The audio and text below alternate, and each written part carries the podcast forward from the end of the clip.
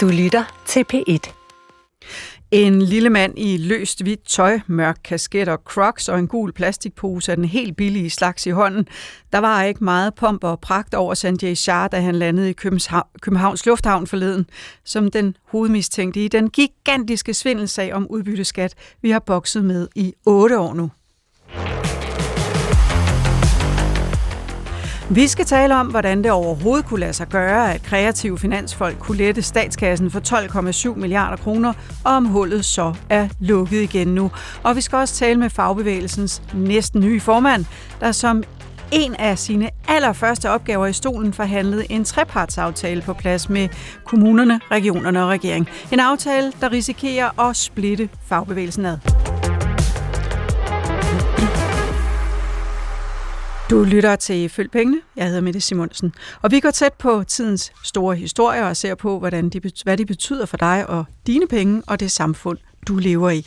Og lige nu går vi tæt på Sanday Shah og historien om udbytteskat. Og med i studiet til det, der har jeg dig, Carsten Lauritsen. Godmorgen. Godmorgen. Du var skatteminister, da sagen blev kendt herhjemme i 2015. Du har siden trukket dig for politik og er nu branchedirektør i Arbejdsgiverforeningen Dansk Industri for transportområdet. Men, men velkommen til her i dag. Tak. Hvad tænkte du forleden, da du så Sanjay Shah spacere hen over luft, og landet der i Københavns Lufthavn og blive kørt væk af politiet?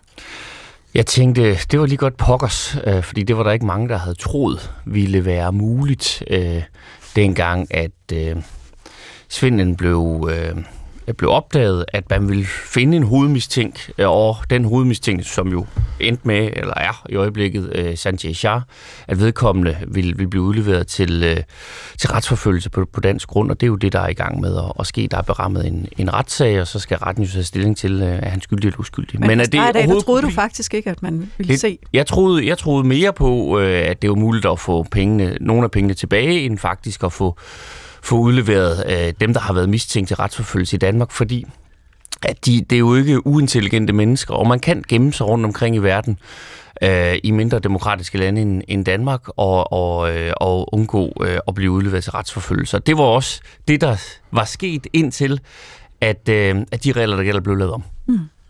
Det var også en øh, lettet justitsminister, der kort før øh, Charlandet udtalte sig øh, til pressen.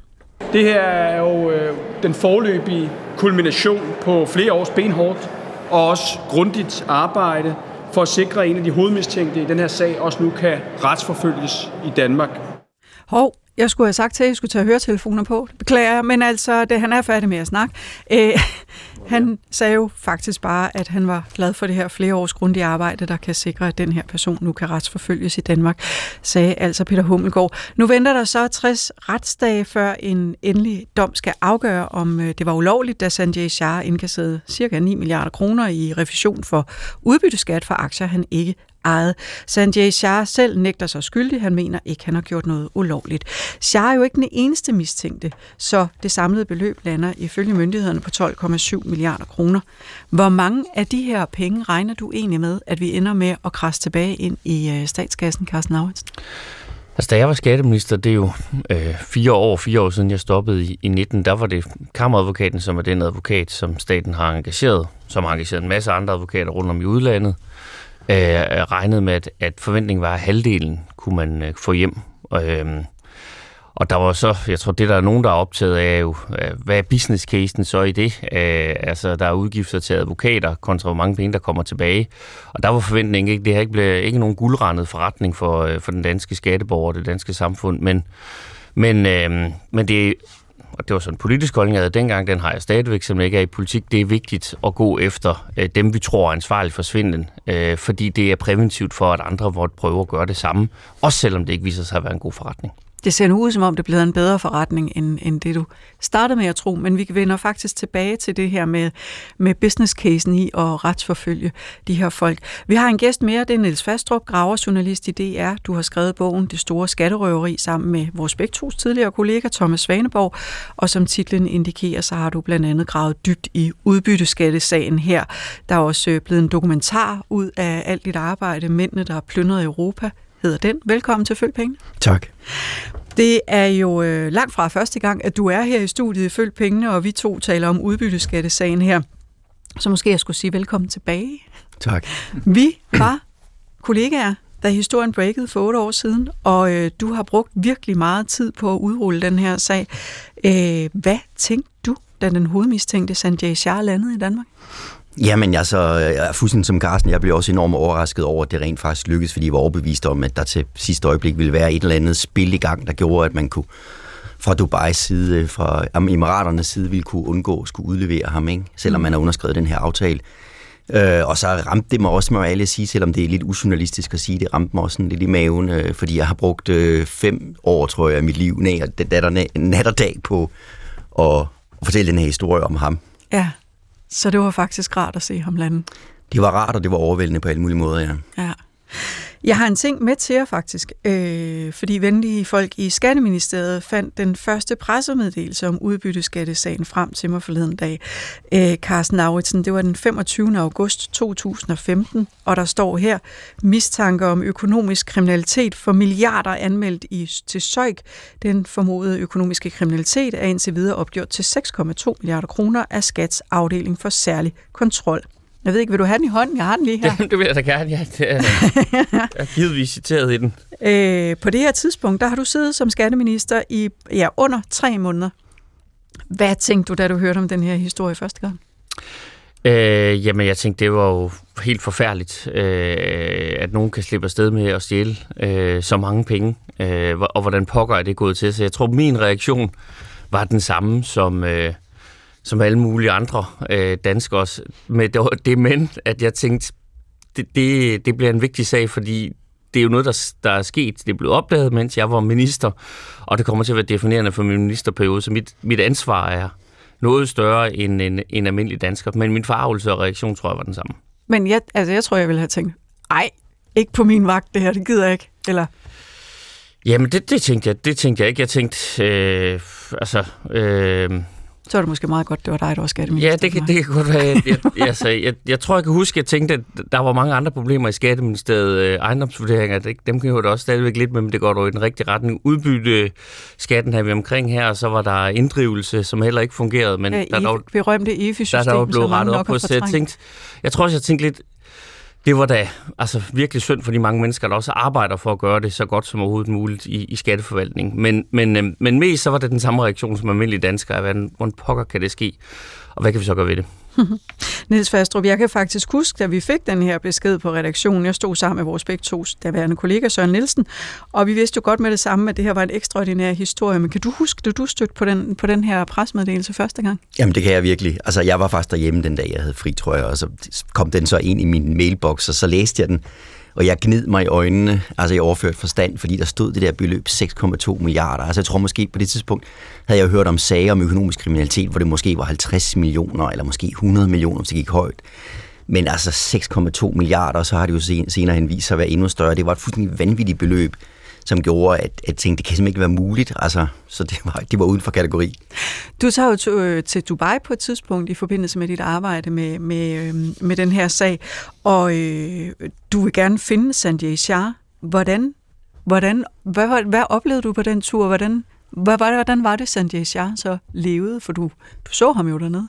Jamen altså, han levede jo ekstravagant, og noget af det, han blandt andet gjorde, det var, at han havde oprettet sådan en NGO, øh, som, hvor han holdt nogle kæmpe koncerter i ørkenen uden for Dubai, hvor han nærmest havde bygget sådan en koncertarena, altså, øh, hvor der var scener og alt muligt, og der havde han så inviteret et stort amerikansk popband, Major Lazer, ned for at spille for øh, 20.000 øh, Dubai-teenager, og der var vi taget ind med, vi har købt via, via billetter og var taget ind for at prøve at komme tæt på ham og stille ham nogle spørgsmål. Desværre mislykkedes lidt, men vi så ham sidde op på en eller anden VIP-tribune som sådan en slags øh, vært for hele det her øh, ekstremt dyre arrangement, som jeg tænker har været betalt af danske skatteydere. Jeg har også i mine noter her skrevet luksus, luksus, luksus. Kan du genkende det? Ja, ja, men altså, han, han boede jo en stor villa ude på den her øh, kunstige palme, man har bygget ud for Dubai, og fortællingen går jo også, at hans kontor inde i Dubai, der havde han et eller andet, har han eller havde et akvarium med med hajer, der svømmer rundt og sådan noget. Det er rigtigt, det ved jeg altså ikke, men det er i hvert fald det, der er rygtet i internet. Det lyder ekstravagant i hvert fald. Det er mega ekstravagant.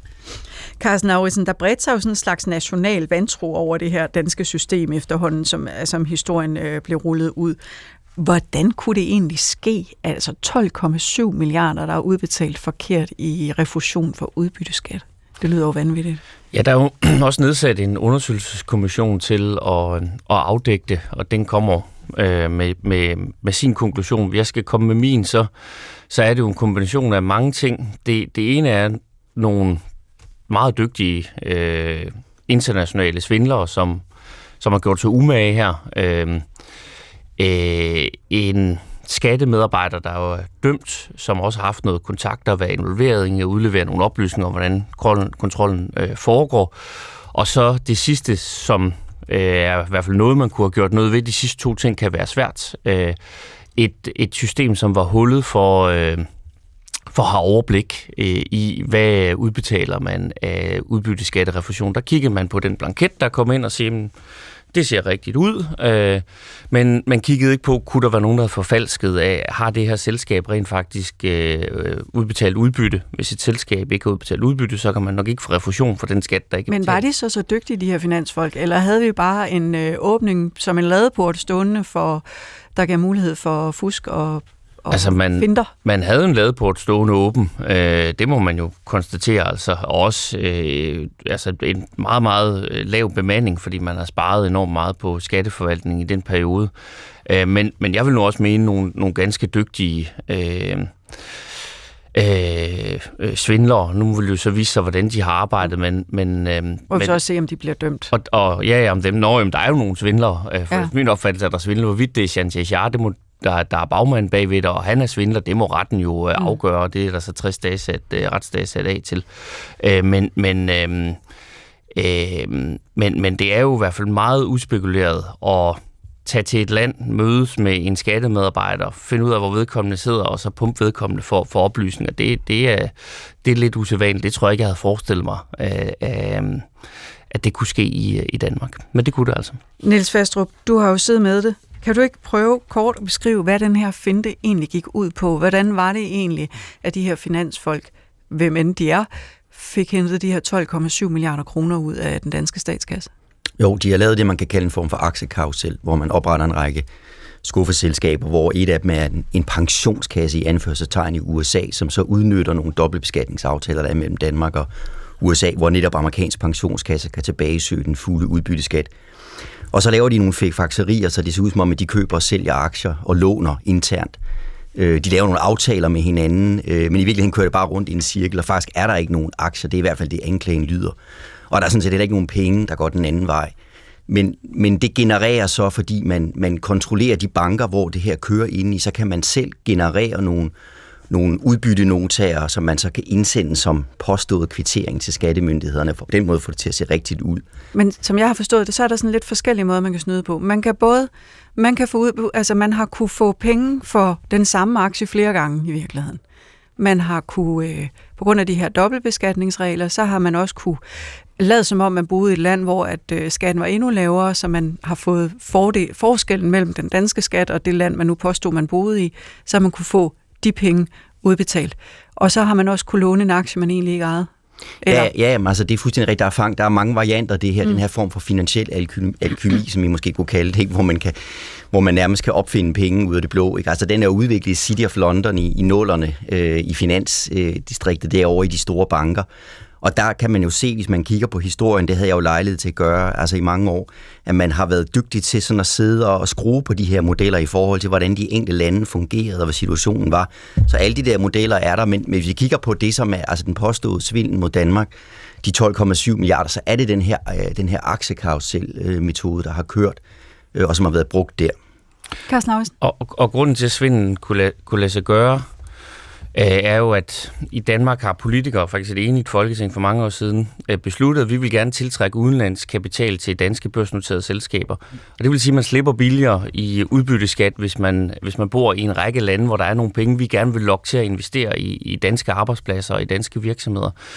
Og hvad kan man sige? Fordelen ved det er, at pengene strømmer ind i Danmark, skaber øh, vækst og, og beskæftigelse. Ulempen er, at det er der så nogen, der kan svindle med, fordi de kan påstå, at øh, de ikke ejer de her aktier, som, som Niels er inde på, eller øh, låne aktier, øh, øh, eller, noget, eller noget helt tredje. Men, men det udspringer af et, et politisk ønske om at få kapital til at flyde til, til Danmark, fordi øh, det land, man gerne vil investere i, det, det skaber muligheder for os alle sammen. Og de vil, man vil ikke få de penge, hvis, øh, hvis ikke man havde de her muligheder for at få få blive, blive beskattet billigere, for eksempel. Det er, det er tesen, og den, den tror jeg jo, at er, er rigtig. Hvis, øh, Carsten Lauritsen, hvis, øh, hvis du fik en tidsmaskine og kunne gå tilbage til et eller andet bestemt tidspunkt og ændre på en bestemt ting, hvornår skulle det så være, og hvad, skulle, hvad ville du ændre? Ja, så, så skulle man gå tilbage. Nu gav du mig pressemeddelelsen her før øh, fra Skatteministeriet, hvor der var en tabel på side 2 om, øh, om hvor mange sager, der har været øh, på, øh, på udbetalinger. Der, det er jo 12, 13, 14 og, og 15 topper det så, og det der sker, er jo, at de bliver grådige. Øh, det tager virkelig fart med udbetalingerne. Det, det tager virkelig fart, ikke? Men, ja. men, men jeg ville da ønske, at man gik tilbage i 2012 og havde, øh, nogen havde stillet sig spørgsmålstegn om, altså når vi udbetaler så mange penge her, hvad giver det mening? Og man skulle bare have lavet den ene ting, som, og det er jo let at være bagklog nu, og jeg tror, at alle dem, der har arbejdet med den her kontrol og løftet opgaven i det daværende gamle skat, at de ville ønske, at de havde gjort det, men man skulle kigge på, hvad er der udbetalt i udbytte for danske børsnoterede selskaber, og hvad der er udbetalt i refusion. Og så kan de to kurver jo ikke passere hinanden. Der kan jo ikke blive refunderet mere, end der er blevet betalt i skat. Og så har man opdaget det meget simpelt. Men, men vi kommer tilbage til systemet, hvordan det fungerer, og vi, vi får Jesper Tunnel med lige om lidt, som har kigget dybt i systemet. Man kan vel roligt sige, det var jo ikke fordi, at der ikke var blevet advaret om, at der var den her, ikke bare en lille dør åben, men en ladeport åben for, for snyd og svindel i den her. Ja, igen er det noget, kommissionen skal tage stilling til. Øhm, jeg tror, de svar, jeg har givet Folketinget, øh, og i øvrigt også kommissionen, er, at de advarsler, der kom, øh, blev der reageret på. Øh, så ved vi jo i dag, at der blev ikke reageret rigtigt. Og hvis man skal forklare det, altså det er jo en lille smule spekulativt, så kan man sige, at nu er der jo en tidligere skattemedarbejder, som, som har fået en dom, for også haft en andel i det her. Og hvis der sidder nogen derinde, der, der ligesom hjælper dem, der gerne vil svindle om det er bevidst eller ubevidst, at vedkommende kommer til det, det, det er meget, meget svært at gardere sig for. Men kommissionen skal jo kigge på, øh, de advarsler, der har været, har man reageret rigtigt på, på dem. Det har man jo ikke. Men, men, øh, men, øh, men, men om man kunne have gjort noget anderledes med den viden, man har på det tidspunkt, det skal kommissionen svare på. Mm. Niels Fastrup, hvad har egentlig provokeret dig allermest i den her sag? Jamen det tror jeg, altså det her var ikke bare nogle få, få brødende kar, der sad nede i en eller anden hjørne af en bank. Altså noget af det, vi fik, da vi på et tidspunkt samarbejdede med udenlandske kolleger, fik adgang til 200.000 efterfor, øh, siders efterforskningsmateriale for Tyskland ind i den her gigantiske sag. Det var jo indblik i blandt andet noget, der var sket i den australske storbank Macquarie, hvor vi kunne se, hvordan at, at, øh, at medarbejderne, de her afdelinger, de lavede her, det her, beskrev meget nøje i sådan nogle papirer, hvad det var, de havde tænkt sig at gøre, og så tog de dem og gik op til, til topdirektionen i banken og spurgte, må vi det her, kan vi det her? Så kan man se, at der er sådan lidt skriverier frem og tilbage, og de er lidt bekymrede og sådan noget, men det ender alligevel med, at de får grønt lys. Altså, så det var ikke noget, der sad sådan en, en Britta Nielsen-agtig medarbejder nede i et eller andet perifært hjørne og lavede øh, i nattens smug med mørke, vel? Det var ligesom noget, der var gennemlyst nærmest, ikke? og som blev øh, stemplet, altså blåstemplet fra toppen af de her store banker. Det synes jeg var vildt overraskende at se, og selvfølgelig også øh, altså, ja, provokerende. Og, og det er vel strengt taget også det, som jeres øh, dokumentar for den gang handler om, som i øvrigt kan findes på, øh, på DR1 på, eller på DRTV lige nu. Øh, mændene, der tømte, plyndrede, plyndrede Europa, det er rigtigt. Hvad hedder det, øh, Carsten Auritsen? Du øh, investerede jo en, en stor del... Nej, jeg skal lige høre dig først, Niels Hørstrup.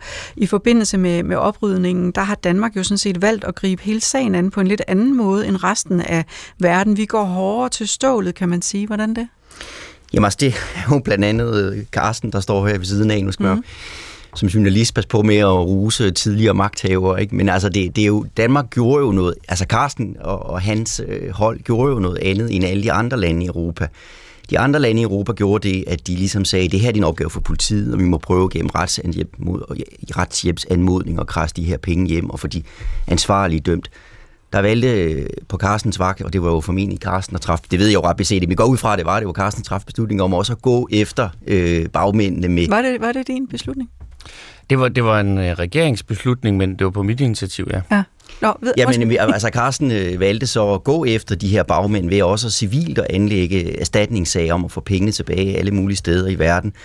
Og der kan jeg bare huske fra min snakke med, med nogle af de kilder i de her miljøer, i de her netværk her af bagmænd og, også for de papirer, vi fik indblik i, at det var jo selvfølgelig meget overraskende, og det var, det var stressende for dem, at at der pludselig også blev anlagt en retssag nede i Dubai eller i London eller tæt på dem på den måde. Ikke? Altså, det tror jeg virkelig har... Så det stressede har, dem? Ja, det tror jeg, og jeg ved også, at jeg kan se i Tyskland, at man sådan lidt, hvorfor har de tyske myndigheder ikke også gjort det her? Mm. Det er der sådan undren over dernede. Carsten Lauritsen, du investerede en stor del af det politiske liv i den her sag, og du røg også i modvind, da du valgte netop at kaste Danmark ind i et langt og dyrt øh, retsopgør i forbindelse med udbytteskandalen øh, med civile søgsmål, som Niels Fastrup øh, taler om her. Hvad kostede det egentlig dig? Øh, jamen, jeg, ved, jeg, gjorde, jeg gjorde min pligt, øh, det der var forventet af mig. Øh, og, øh, og så Men du mødte jo ret hård kritik og, over, om, om det nu også kunne betale sig, og hvad er det, det er opgjort til 4,3 milliarder kroner ja. nu, vi skal bruge på advokatregninger. Ja, det, øh... Så er der så vurderes det så mulighed for, at vi kunne få lidt flere penge tilbage, heldigvis, øh, helt op i stedet mellem 8,5 og 9,5 milliarder kroner. Ja, altså, det er jo langt fra sikkert. Det, det er langt fra sikkert, det vil, det vil så vise sig, så må man fælde dom over mine beslutninger, og, og i øvrigt den regning kontra hvad, øh, hvilke penge, der, der kommer ind. Øhm, øh, det, hvad kan man sige? Der var kun der var et enkelt tidspunkt, jeg blev ked af det. Øh, og det var fordi, at øh, lidt efter jeg stoppede som skatteminister, der blev der lavet en, en dokumentar, øh, ikke af Danmarks Radio, men med en konkurrerende hus, øh, hvor, hvor de havde, og jeg tror, det var i journalistisk afmagt måske, der, der forsøgte man at bevise den tese, at nogle af dem, der havde tilbagebetalt nogle penge i USA, de øh, havde fået straffrihed øh, i bytte, og det fik de ikke. Det havde de fået svar omkring øh, fra myndighederne af. Men det var alligevel en tese, de arbejdede med, og i slutningen af den her dokumentar, der bliver mit navn så koblet sammen med det. Der er ikke, jeg tror, ikke en sag, der kan ind i pressenævnet eller sådan noget, men når man ser den som almindelig dansker, så får man lidt indtryk af, at, at jeg har lavet den her aftale om, at hvis de sender nogle penge tilbage, så får de straffrihed. Det kan man slet ikke under dansk lov. Der blev snakket om landsforræderi. Og der blev snakket om landsforræderi. Og det, der sker efter, de sender den her øh, dokumentar, det er, at de vælter ind på mine øh, sociale medier med folk, der kalder mig landsforræder og sådan noget. Det er kommet mig over nu, er heldigvis igennem... Men det igennem, gjorde ondt dengang? Det gjorde, det gjorde faktisk. Det var det, det var det eneste tidspunkt, det sådan rigtig gjorde ondt, fordi jeg synes faktisk, at jeg havde... Øh, jeg havde gjort det direkte modsatte. Altså. Og jeg, jeg, jeg har ikke noget, de journalister, der har lavet det, jeg tror, de, de oplevede, at øh, de kunne komme til bund til den her sag, øh, og, og så var de så stolede de måske ikke helt på de svar, der kom fra myndighederne af, men altså, de var gode nok. Så, så det, vi, det er vand under broen nu, men, men der gjorde det en lille smule ondt, for det blev jeg faktisk øh, ked af. Jeg vil sige tak til dig, Niels Fastrup, gravejournalist her i DR, forfatter til bogen Det Store Skatterøveri, som du skrev sammen med Thomas Svaneborg. Tak fordi du er med i programmet. Selv tak. Og Carsten Lauritsen, jeg holder lidt på dig, fordi vi har fået en gæst mere, som du også skal møde. Vi skal nemlig tale om hullet nu er lukket.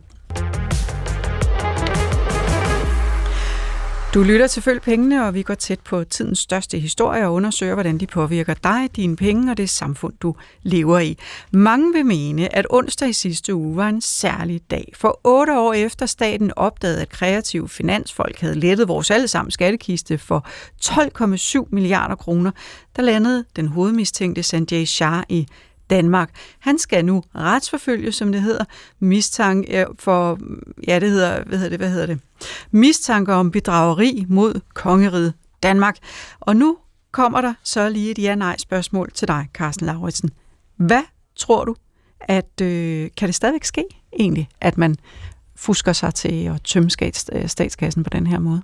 Med udbytteskat? Ikke for milliarder, men for øh, meget mindre beløb, så er der stadigvæk en risiko, ja. Mm. Prøv at høre, hvad den øh, nuværende skatteminister Jeppe Brugs svarer på det spørgsmål. Man kan ikke snyde det omfang, man kunne dengang. Altså, jeg kan ikke, øh, der er ingen garanti for, at man ikke kan forsøge at snyde øh, skattevæsenet. Men kontrollen er på et helt andet niveau. Systemerne indrettet anderledes, end de var dengang. Og jeg tør godt love, at, at man aldrig kunne komme nærheden af at se det svindelnummer, der, der skete dengang.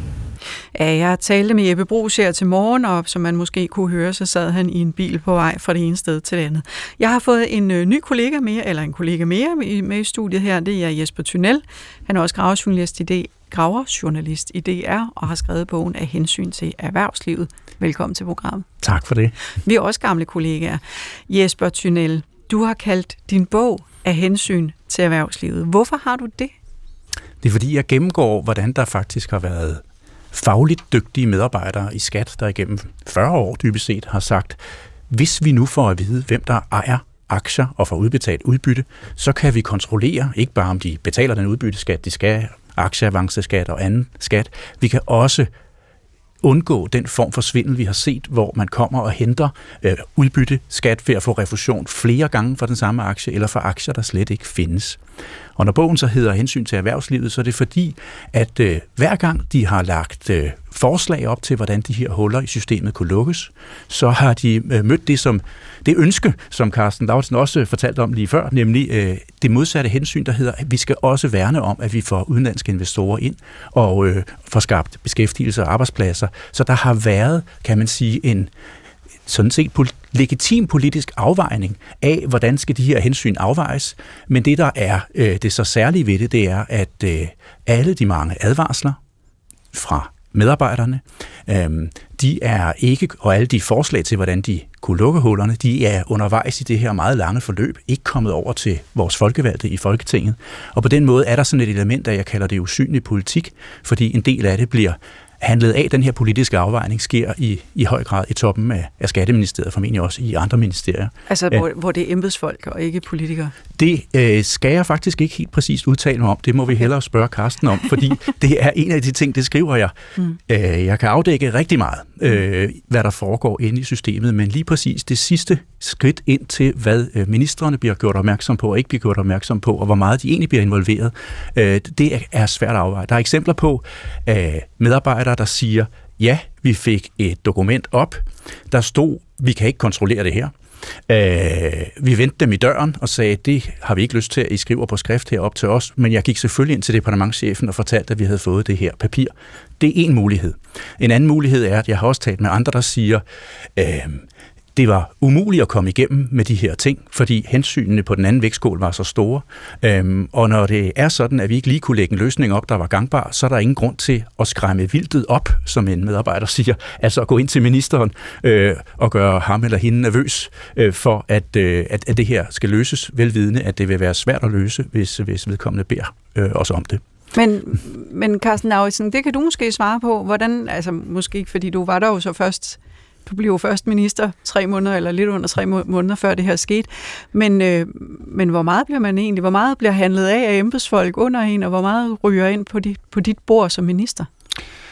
Jeg siger, der er i hvert fald ikke noget, der i den her sag, der er rådet ind. Det kan være, der er på andre, men der er ikke noget i den her sag, der er rådet ind på mit bord, som man ikke har reageret på heller ikke. Og det ved jeg, kan jeg sige med sikkerhed, fordi der var sommerferie en stor del af perioden inden. Øh, øh, Altså, jeg tror, man skal sætte sig ind i den situation, skatteforvaltningen var i i 15. Uh, nu er der jo 10.000 medarbejdere. Dengang var der jo lige lidt over, lidt over fem, og man har sparet og sparet og sparet under skiftende regeringer i øvrigt. Uh, så man der... havde ligesom taget, øh, taget, hvad skal man sige, man havde investeret i et stort, fint øh, digitalt system, som ikke rigtig kom op og kørte, men man tog ligesom besparelserne, før det kørte. Man har grundlæggende haft en strategi om, at man kan digitalisere sig ud af kontrolopgaven, øh, og man har også tænkt, at vi afskeder en masse medarbejdere, og så, øh, så er der et lille hul mellem, mens IT-systemerne træder ind, for at sige det meget forsimplet.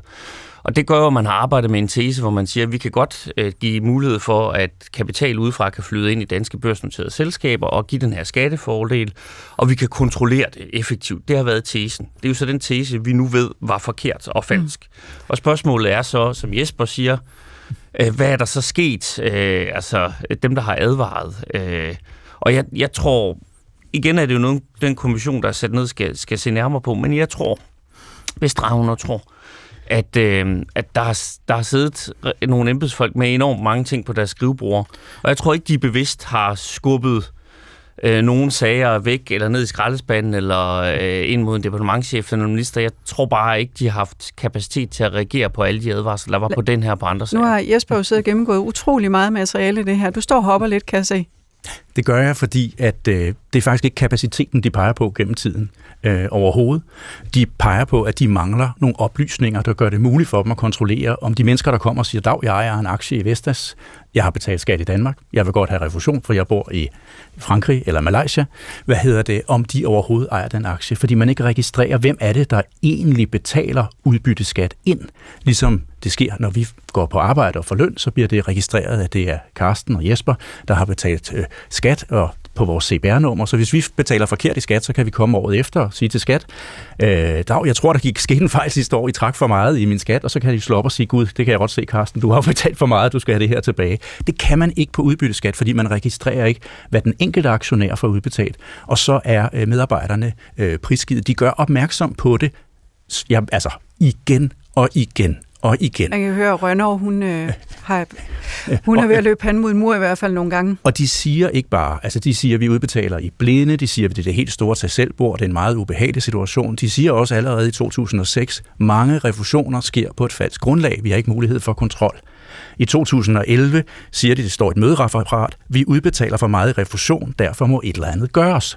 For de har netop lavet den øvelse, du talte om tidligere, med at på det tidspunkt at sætte sig og kigget på, hvor meget får vi overhovedet ind fra udlandet i øh, udbytteskat, og hvor meget refunderer vi. Og vi kan se, at der er nogle år, hvor vi refunderer mere, end vi får ind, som du sagde. Det kan jo ikke lade sig gøre, noget er galt. Så de havde draget den konklusion mange gange, og de havde også lagt øh, de her, hvad hedder det, løsningsmodeller op, der hedder, og som er den løsningsmodel, der bliver ved med at blive lagt op inde i skattemyndighederne og uden for skattemyndighederne. Altså, vi må have brug for, øh, siger de, øh, nogle såkaldte tredjepartsoplysninger, altså nogle oplysninger om, hvem ejer de her aktier, som ikke kommer fra den person, der selv siger, at vedkommende ejer en aktie. Fordi så er man ligesom prisgivet af at måtte stole på de papirer, der kommer fra den, der siger, dag, jeg vil gerne have 500 millioner. Du markerer, Carsten. Øh, ja, men det er fordi, jeg tror også, der, er jo, der er jo blevet advaret mange gange i systemet. Øh, ja, ja, det er der. Der, der er også blevet reageret. Vi ved så i dag, der er ikke blevet reageret sådan, som man kunne ønske sig, men, men det er ikke sådan, at der er nogen, der har sendt en advarsel, og så har man bare kørt den gennem makulatorerne. Altså, det, det, det er der ingen Men det ser vel gjort. næsten ud som om, at det er det, der er sket. Altså, jeg tror... Man, man har gjort det, at man, øh, det er rigtigt, man ikke ikke har reageret. Man har på alle de her advarsler, så har man, eller på de fleste af dem har man sagt, okay, vi må nedsætte en arbejdsgruppe til at kigge på det.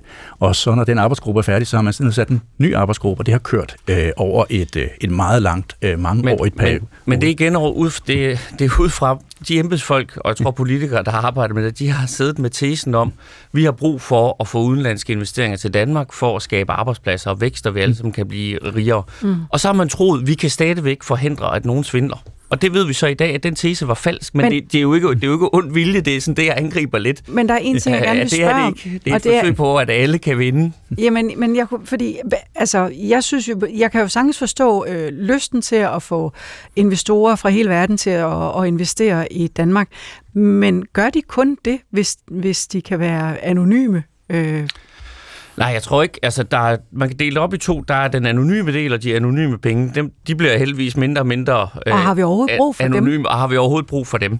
Øh, så er der de, øh, og det vil jeg godt sige, det mener jeg ikke, vi har. Det kan vi sagtens klare os ud. Men så er der alle de penge, hvor man kigger på, hvor er den største marginale fortjeneste. Og der selv en lille procentandel, 0,1 procent, afgør, om man, øh, hvis man har rigtig, rigtig mange penge, om man investerer i et land som Danmark, eller et land som Tyskland, eller et land som, øh, som USA. Øh, og Danmarks øh, nuværende økonomiske situation, det er skabt selvfølgelig af masser af hårdt arbejdende danskere og gode øh, virksomhedsledere og ejere, men, men i høj grad også, at der er nogle udenlandske investorer, som har sagt, Danmark, øh, det land vil vi investere i. Så derfor har det været vigtigt at beskytte det her. Men der er jo ikke nogen tvivl om, at man har ikke haft kontrolopgaven øh, og løftet den øh, ordentligt. Og hvad der er sket der, det skal den her undersøgelseskommission drage, øh, drage konklusion omkring. Ja. Og hvornår, hvornår kommer den egentlig, den undersøgelseskommission? Ja, det, det er der vist ingen, der præcist øh, ved. Jeg tror også, den afventer øh, retssagen en, en lille bit smule. Den skal også give nogle, øh, den skal også give nogle, øh, nogle svar. Jeg tror selv på, at det, der, altså, at det i høj grad er et, nu siger jeg kapacitet, det kan man selvfølgelig diskutere, om det er min vurdering, og så et kulturproblem, fordi det her udbytteskatteafdeling var placeret i det, der hedder kundeservice. Og kundeservice, de har fokus på at servicere en borger, herunder en udenlands svindler, hvis, selv, hvis det her område, udbetalingsområdet, var placeret i kontrol, så har der været et helt andet setup. Der har også været nogle chefer med en anden kultur. Øh, så, så der er, en, der er også et, et stort organisationsproblem, der giver anledning til, at det her kunne ske. Jesper Tunnel. Altså, hvis vi ser på, hvad der så er sket siden 2015, der må man sige, der har man jo mandet op og sat mange flere medarbejdere på. Men i de interne rapporter siden 2015, der siger man stadig, at vi står med det her problem i bund og grund. Vi ved ikke, hvem aktionærerne er, og derfor kan vi ikke se, om dem, der kommer og siger, at de er aktionærer, reelt er det og har nogle aktier. I 2015, i efteråret 15, du er stadig minister der, der skriver man, således har skat på nuværende tidspunkt reelt ikke nogen mulighed for at kontrollere, om refusionsanmoder er rette ejer, ud over at spørge den pågældende, der anmoder om refusion. er det nu også rigtigt, når du siger til mig, at du har brug for de her penge? I 2018 kommer der en ny rapport, der har man sat mange, øh, mange, mange flere medarbejdere til det, over 100 medarbejdere. Der står i den rapport, kontrolrapporten fra marts 18, at det er næsten umuligt at kontrollere med den nuværende retstilstand. Uanset en øget kontrolindsats vil der fortsat være en høj risiko for fejl. Og da man så Øh, altså der står der så igen her, den ideelle løsning, det der man er enige om, vil være, at man laver et register over, hvem der ejer hvilke mm. aktier. Øh, et, det står der igen og igen. Da under, øh, mens du var minister i, i 17, øh, der, der bliver det jo så sat på spidsen for i juni 17, der hvad hedder det, fremlægger i øh, forslag til en ny model, og der har embedsmændene øh, skrevet en rapport, hvor der er tre modeller, A, B og C, øh, og det er kun model A, der er nogenlunde skudsikker. Øh, ingen af dem øh, vil i øvrigt, øh, hvad hedder det, kræve den her fulde registrering før refusion osv., men, men det er en anden model, øh, og det er kun model A, der er nogenlunde skudsikker. Øh, der bliver lagt nogle bånd på brugen af omnibusdepoter, øh, ønsker man, men, øh, men, øh, men I vælger på det tidspunkt, fordi I stadig sidder i det, du beskriver, nemlig den afvejning mellem investering og så videre, og I går ud og siger det her, øh, vi vælger faktisk ikke model A, vi vælger ikke den skudsikre model, vi vælger en model, der stadig gør det muligt at, øh, at anvende de her såkaldte omnibus Men så må, lad mig lige hoppe, fordi, fordi I hvad, siger, det har været vigtigt for den finansielle sektor. Ja, hvad er det for nogle hensyn, man tager, når man laver de her regler? Jamen, det er jo stadigvæk det grundlæggende hensyn, at man gerne vil have, at den her kapital skal være i Danmark og ikke forlade Danmark øh, og, og flyde til, fordi det kan, vi, det kan vi tjene som samfund rigtig mange penge på. Hmm. Øh, og så skal der være effektiv kontrol, og det er stadigvæk, fordi man tror på, og nu øh, det er det jo fire år siden, jeg stoppede som skatteminister, så jeg er ikke den rigtige til at svare på, om det er fortsat rigtigt, men at man kan lave et system, hvor man får kontrolleret. Og i hvert fald kan man i dag følge, hvor mange penge, der bliver udbetalt, så man kan undgå, ikke at nogen svindler, men at der bliver svindlet øh, i, i det her omfang, som vi har set. Jeg har øh, lovet at slippe dig nu, Carsten Lauritsen. Tusind tak, fordi du var med her.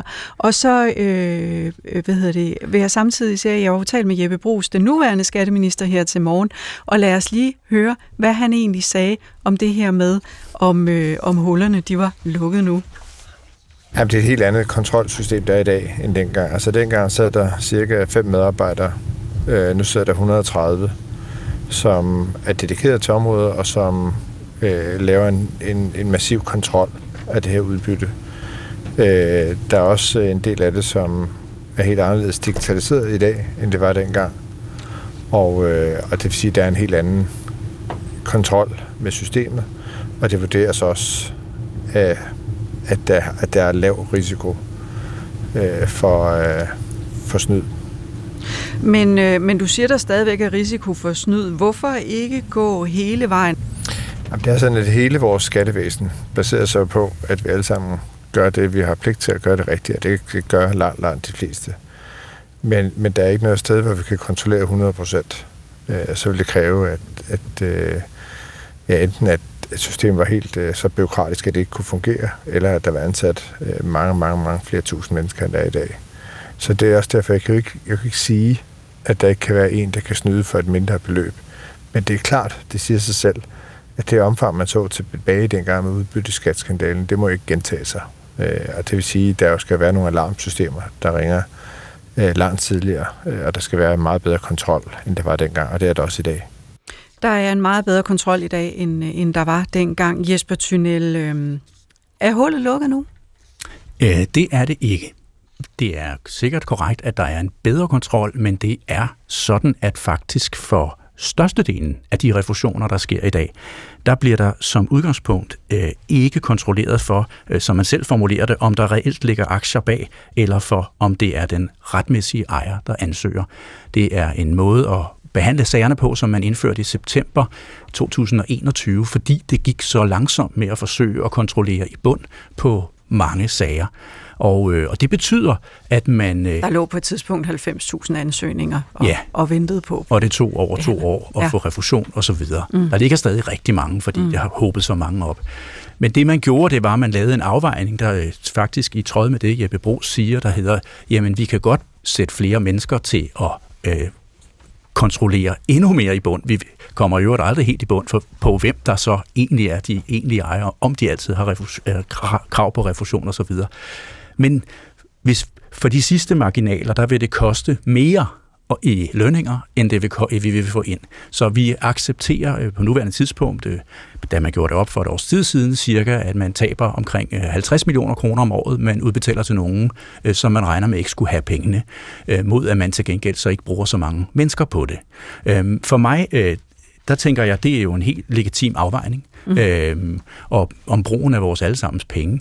Det, der, det, det siger mig, det er, at man hellere vil blive ved med at udbetale øh, til nogen, man ved ikke skal have pengene, end man vil stille krav om den form for øh, oplysninger, som, øh, som gælder, når, når, når vi får løn for vores arbejde, nemlig at vi skal fortælle, hvad vi hedder, aflevere vores CPR-nummer, og vi har betalt skat. Det vil man ikke stille til, til mennesker, der får udbetalt aktieudbytte, sådan så at, øh, at medarbejderne i skat har ejerregister dybest set, som de hele tiden har, har bedt om. Det bliver de sidste ord. Tusind tak, fordi du var med i programmet i dag, Jesper Tunnel, øh, graverjournalist her i DR og forfatter af flere grundige bøger.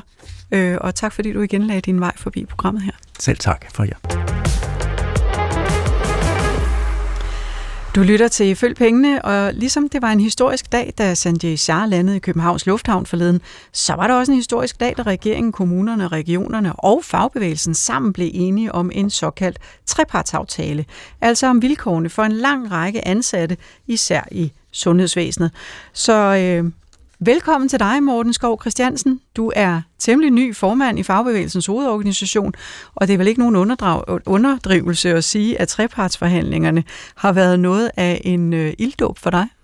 Ja, det må man sige. Det var, det var en hård start, synes jeg, at blive kastet ud i, øh, men også øh, spændende og rigtig vigtigt, fordi den her trepartsaftale har jo både været historisk i sin karakter, men også en meget kompliceret trepartsaftale at komme i mål med.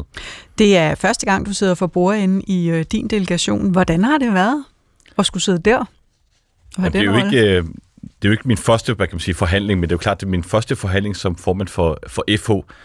Og det er jo også en opgave, jeg er gået meget ydmygt til, øh, fordi jeg ved, at det her det er noget, der berører rigtig mange tusinde øh, lønmodtagere. Altså, vi skal lige huske på, at den her aftale, den giver faktisk tusindvis af lønmodtagere et markant og substantielt løft af deres øh, grundløn. Øh, det er jeg rigtig stolt af, at det har kunnet lykkes at lande den aftale, fordi det er kompliceret, især når vi er inde i det her overenskomster og arbejdstidsaftaler og de modydelser, øh, krav, som de to andre parter i den her trepart jo også kom med. Så det at få strikket den her aftale sammen på den måde, som den faktisk er endt med, har været en kompliceret opgave, lad os bare sige det.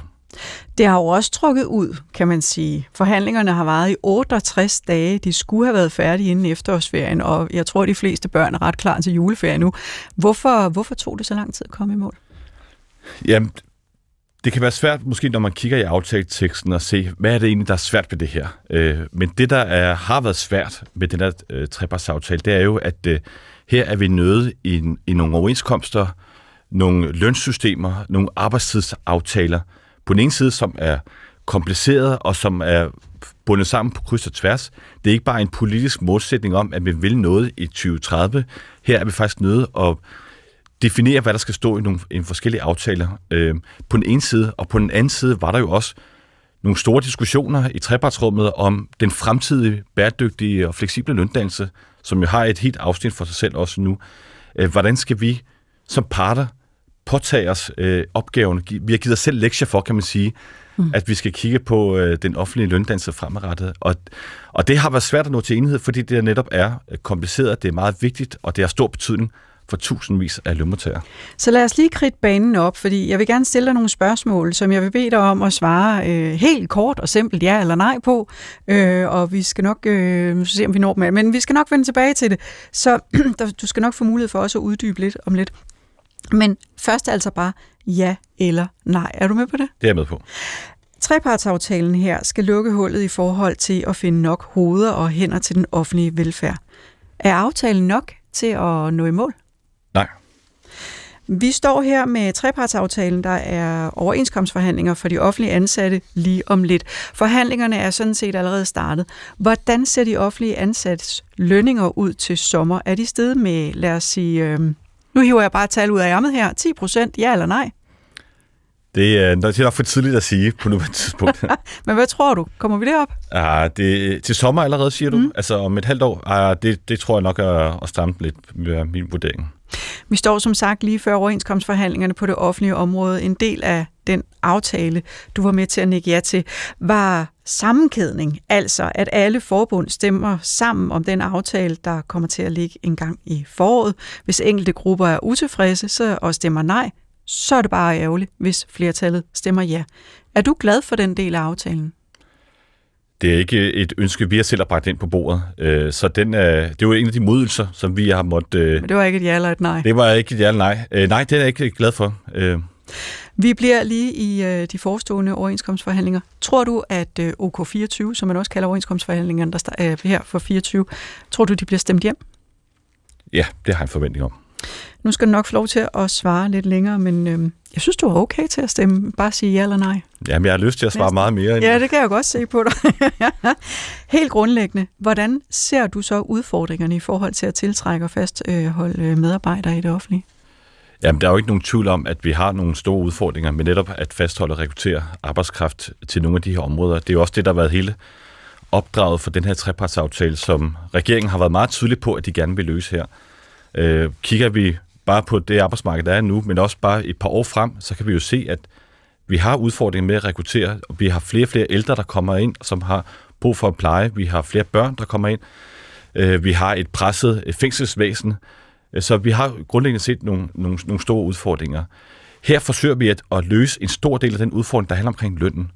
Men øh, tilbage til dit oprindelige ja-nej-spørgsmål, så er det også vigtigt at sige, at vi har ikke løst det hele her. Vi har jo stadig brug for også at investere for eksempel mere i, i uddannelse. Vi skal have altså fuld damp på, at vi skal have investeret mere i vores erhvervsuddannelser, i vores professionsuddannelser, så vi også har nogle gode uddannelser, som sikrer, at vi uddanner nogle af de bedste velfærdsmedarbejdere i fremtiden. Så, så der er et stykke vej nu, før vi er i mål? Der er et stykke vej nu, men, men vi har taget et stort skridt med den her mm. trepartsaftale, mm. og jeg er rigtig glad og stolt over, at vi har kunnet lande den her aftale også. Vi har jo så sent som i august hørt finansminister Nikolaj Vammen øh, forklare, hvordan dansk økonomi er i topform. Vi har også hørt om nyfundne milliarder i det såkaldte råderum. Hvordan har du oplevet øh, arbejdsgivernes vilje til at imødekomme de økonomiske krav og forventninger, der har været fra lønmodtagerne? Jamen, det har været lidt en, øh, en sjov forhandling, fordi vi har jo faktisk ikke forhandlet så meget med arbejdsgiveren her, men mest med regeringen. Øh, og det er klart, at øh, de tal, du nævner der, det er også nogle tal, som jeg har hørt, og derfor har vi jo også været meget tydelige i vores forhandlinger, at vi gerne vil have fremrykket indfasningen af lønløftet til allerede 2026, Regeringen spillede ud med, at det skulle være fuldt ud indfaset i 2030. Og det, det giver jo ikke nogen mening. Det er jo nu, vi har udfordringerne. Det er nu, vi skal have løst de opgaver, som, som det, velfærdsområderne kalder på. Så det er en af de hakker, du sætter ved, øh, i, ja, i det synes jeg faktisk er et stort hak. Det koster mere end 9 milliarder kroner at fremrykke øh, det til 2026, som vi har fået igennem. Mm. Øh, og det er klart, det, det forslag har vi jo stillet blandt andet på baggrund af, at vi kan se, at der er jo relativt god økonomi øh, i den offentlige, eller i, i statskassen inde hos øh, Nicolai Vammen, så mm. det er jo blandt andet en af de ting, som vi har smidt i puljen. Hvad er de mest øh, centrale, altså de, de krav, du er gladest for, du har fået igennem, hvad er det?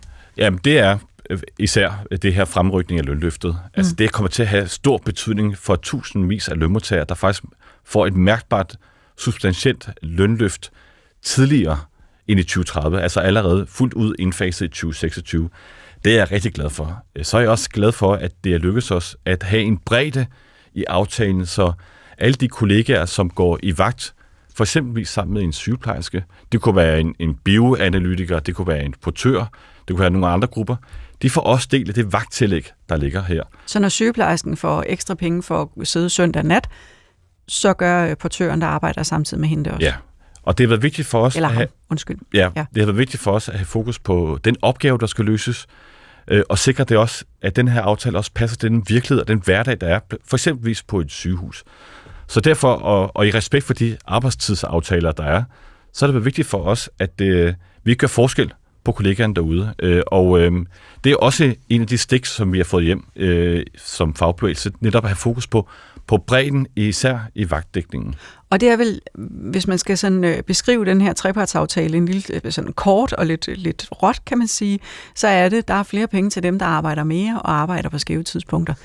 Ikke, men ikke til alle. Det er jo trods alt mest altså i folk i plejesektoren, som, som ja, får på grundløn i hvert fald. Eller på, jo, det er rigtigt. Der er noget grundløn, og der er noget, der hedder anciennitet mm. til, øh, til sundhedsvæsenet. Øh, og så er der noget, der handler om, øh, om vagt ja. Ja. vagtdækning og vagttillæg. Ja. Øh, så det, det, man kan godt sige, at der er noget på grundløn og noget på vagt. Ja. Men der er jo en del i den her aftale, som slet ikke er på plads endnu, som I skal forhandle på plads i de overenskomstforhandlinger, som for alvor går i gang på den anden side af, af nytår. Hvorfor, øh, hvorfor så ikke bare tage det hele der efter nytår? Ja, men altså, nu er det regeringen, der har valgt, at øh, de gerne vil have en trepartsaftale omkring det her lønløft, og det har vi sagt ja til. Vi synes, det var en god idé at få løst nogle af de her strukturelle udfordringer, der er øh, helt ekstraordinære, og derfor har vi også valgt at sige ja til den her ekstraordinære indgangsforestilling. Og også selvom den giver ballade i dine egne rækker. Ja, det har vi gjort med, med åbne øjne. Altså, vi ved godt, at det her det ikke har været nemt øh, for vores øh, medlemsorganisationer og deres øh, lønmodtagere og medlemmer. Øh, det, det kan jeg jo skrive under på, fordi jeg har siddet i de her forhandlinger i to og en halv måned og har været meget optaget af at sikre bredden i vores fællesskab og sikre en aftale, som vi kan se os selv i øjnene med bagefter. Fordi det er faktisk ikke særlig nemt at uddele små 7 milliarder kroner øh, i den offentlige sektor. Både med de der modkrav, der er fra arbejdsgiverne og fra, fra regeringen, men også med at sikre den balance, der skal være i vores fællesskab. Og sikre, at vi også kan se hinanden i øjnene, når vi går ud på arbejde, går på et sygehus, er på en daginstitution øh, eller i, i fængselsverden. Det er enormt vigtigt, at vi sikrer, at vi ikke øh, skaber uro øh, på vores arbejdsmarked. Men ville det ikke have været en bedre vej og ikke skabe så meget uro, hvis man kunne have taget det hele i nogle almindelige overenskomstforhandlinger, frem for at lave de her trepartsforhandlinger nu. Jeg tror, jeg, jeg tror bare, jeg mangler helt at forstå, hvorfor det var, det pindød skulle være nu, i stedet for, i, øh, at regeringen kunne jo også bare kaste en pose penge til ud i regionerne og kommuner og sagt, dem skal I bruge til forhandlingerne. Jeg tror ikke, det er nogen hemmelighed at uh, sige, at uh, regeringen kommer her uh, med, med 3 milliarder kroner, der bliver til 7 milliarder kroner, når man udbetaler det til løn. Øh, og de vil rigtig gerne definere, hvem det er, der skulle have øh, hvilke midler. Øh, derfor har det været vigtigt for regeringen, at det her det bliver afgjort ved en trepartsaftale, og ikke ved en overenskomstforhandling, hvor regeringen af naturlige årsager ikke er en del af samtalen. Og hvordan rimer det på den danske model? Jo, men jeg synes faktisk, at, øh, at det, det grundlæggende set rimer ret godt. Altså, vi har valgt at sige ja til et At ekstraordinært... regeringen bestemmer, hvem der skal have mere i løn, frem for at det er parterne, der Ej, jeg synes, det. jeg synes, der er en vigtig øh, pointe her. Det hedder, at det er en trepartsaftale. Der, der var trepartsforhandlinger. Og ja, re- regeringen havde nok deres ønsker, øh, og det var også derfor, det tog lidt lang tid, fordi vi også havde vores ønsker til den her aftale. Vi havde et behov for at sikre, at det, den her aftale også kunne omsættes til en hverdag, så det giver mening ude på for eksempel sygehusene, øh, ude i børnehaverne, vuggestuerne, hvor det nu end er, det skal øh, give mening. Øh, så derfor har vi også haft vores krav, vi skulle have igennem. Men så grundlæggende set synes jeg faktisk, at den danske model står stærkt. Altså vi har landet det, der er faktisk er en kompliceret aftale, og vi har faktisk gjort det på en måde, hvor at, øh, vi har opbakning i vores øh, fællesskab, og vi har fået mod at balancere det fint, også i forhold til de OK24-forhandlinger, der nu går i gang. Vi skal lige nå helt kort forbi den her sammenkædning, som du ikke, det er ikke, den er ikke groet i din baghave, kan vi godt sige. Nej, det er vist... Og det er det her med, at når der skal stemmes om overenskomsten, så fra hvor man tidligere, hvis man var, et for, hvis man var i en, en gruppe, som var utilfreds med overenskomsten, så kunne man stemme nej, så kunne man gå i strække, og så kunne der måske ske et eller andet andet. Nu, der hvis flertallet stemmer ja, altså hele FH-flertallet, inden for dem, som øh, bliver forhandlet om, hvis de stemmer ja, så uanset at alle sygeplejersker er utilfredse, så er de med i den overenskomst. Hvad var det, der fik dig til at gå med på den? Ja, jeg tror, det er, er vigtigt at sige, og det siger du jo også tydeligt, at det her det var jo ikke en blomst, der groede i vores have. Øh, det her det var et rigtig, rigtig svært modydelse, fordi det er jo i sin natur rammer den jo bredden. Vi har jo forsøgt hele tiden igennem de her forhandlinger at sige, dem der får noget af den her trepartsaftale, de skal også modtage modydelserne. Vi har været meget optaget af, at modydelserne ikke går på tværs. Her har vi nået i en situation, hvor vi øh, må sige ja til, at øh, vi havde en modydelse, der gik bredere.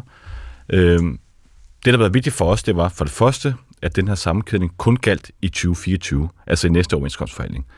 Øh, det der med, at øh, vi altid skal have sammenkædet alle vores overenskomstforhandlinger, det kunne vi ikke acceptere. Det fik vi også Så den gælder ikke ud. i 26, når, når de næste... Ja, nu ved vi ikke, hvornår det næste kommende Ah, overenskomstforhandling, men men lad os bare sige havde et bud. 26, det er nok et godt bud. Øh, det har været vigtigt, og så må vi også sige, at øh, vi er jo i en situation, hvor både trepartsforhandlingernes afslutning og øh, begyndelsen på OK24, altså overenskomstforhandlingerne, er så tæt forbundet, at øh, at det ikke gør det helt store for os endnu. Øh, men det er også vigtigt at understrege, at det her det har været en svær pille for os. Vi har været meget tydelige på det og sige, at det her det er øh, en indgangsforestilling også med sammenkæd. Vi løbet virkelig meget tør for tid. Tusind tak, fordi du var med her i Følg Pengene i dag, Morten Skov Christiansen, formand for Fagbevægelsens hovedorganisation. Det var Følg Pengene for i dag. Steffen Klint stod for teknikken. Dagens program blev tilrettelagt af Martin Flink og mig selv, og jeg hedder Mette Simonsen. Gå på opdagelse i alle DR's podcast og radioprogrammer. I appen DR Lyd.